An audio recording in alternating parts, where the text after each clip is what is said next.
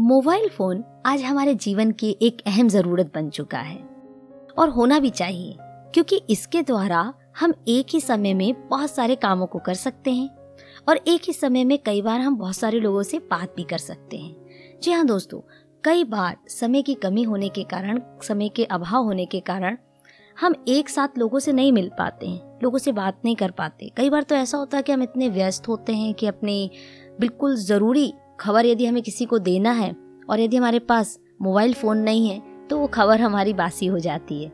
लेकिन शुक्र है कि आज हम सबके पास मोबाइल फ़ोन है और मोबाइल फ़ोन के थ्रू आज हम एक दूसरे के साथ आसानी से बात कर सकते हैं। एक शहर से दूसरे शहर, एक देश से दूसरे देश और हम फेस टू फेस एक दूसरे को देख भी पाते हैं। चूँकि मैं आपसे फ़ोन की बात कर रही हूँ तो मुझे एक मज़ेदार कहानी याद आती है, जिसका नाम मैं देना चाहूँगी टेलीफोन। चलिए कहानी सुनते हैं। एक बार की बात है।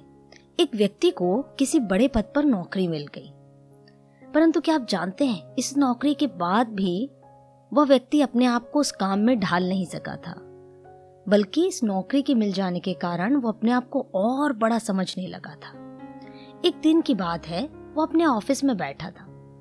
तभी बाहर से उसके दरवाजे को खटखटाने की आवाज़ आई। खट खट खट खट खुद को व्यस्त दिखाने के लिए उसने टेबल पर रखे टेलीफोन को उठा लिया और जो व्यक्ति दरवाजे के बाहर खड़ा था, उसे अंदर आने के लिए कहा। वह अंदर आकर इंतज़ार करने लगा। इस बीच कुर्सी पर बैठा यह व्यक्ति फ़ोन पर चिल्ला चिल्ला कर बात करने लगा। बल्कि बीच बीच में वो फ़ोन पर कहने लगा, मुझे वो काम जल्दी करके देना है।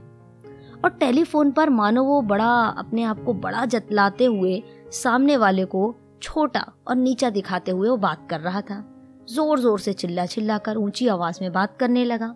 टेलीफोन पर अपनी बातों को बहुत बढ़ा चढ़ा कर बता रहा था। ऐसे ही कुछ मिनट तक बात करने के बाद उस आदमी ने फ़ोन रखा और सामने वाले व्यक्ति से उसके ऑफ़िस आने की वजह पूछी। उस आदमी ने अधिकारी को जवाब देते हुए कहा, सर, मुझे बताया गया था कि तीन दिनों से आपके इस ऑफ़िस का टेलीफोन खराब है। और मैं इस टेलीफोन को ठीक करने के लिए आया हूँ। दोस्तों, इस कहानी में एक बड़ा संदेश छिपा है कि हमें कभी भी दिखावा नहीं करना चाहिए। हम दिखावा करके आखिर क्या साबित करना चाहते हैं? इससे कभी भी कुछ हासिल नहीं कर सकते। हमें किसी के सामने झूठ बोलने की क्या ज़रूरत है? दिखावा करके हम खुद की नज़रों में कभी भी ऊपर नहीं उठ सकते। दिखावा करने से बचिए, क्योंकि इससे लोग पीठ पीछे आपकी ही बुराई करेंगे। मुखौटा न लगाएँ। जैसे हैं, वैसे रहें। पवित्र शास्त्र कहता है मति रचित सुसमाचार अध्याय छह, आयत एक में, सावधान रहो, तुम मनुष्यों को दिखाने के लिए अपने धर्म के काम ना करो, नहीं तो अपने स्वर्गीय पिता से कुछ भी फल ना पाओगे। मित्रों, खुश रहें, आनंदित रहें, घर में रहें, सुरक्षित रहें, सुनते रहें कहानी मुनिका की जुबानी।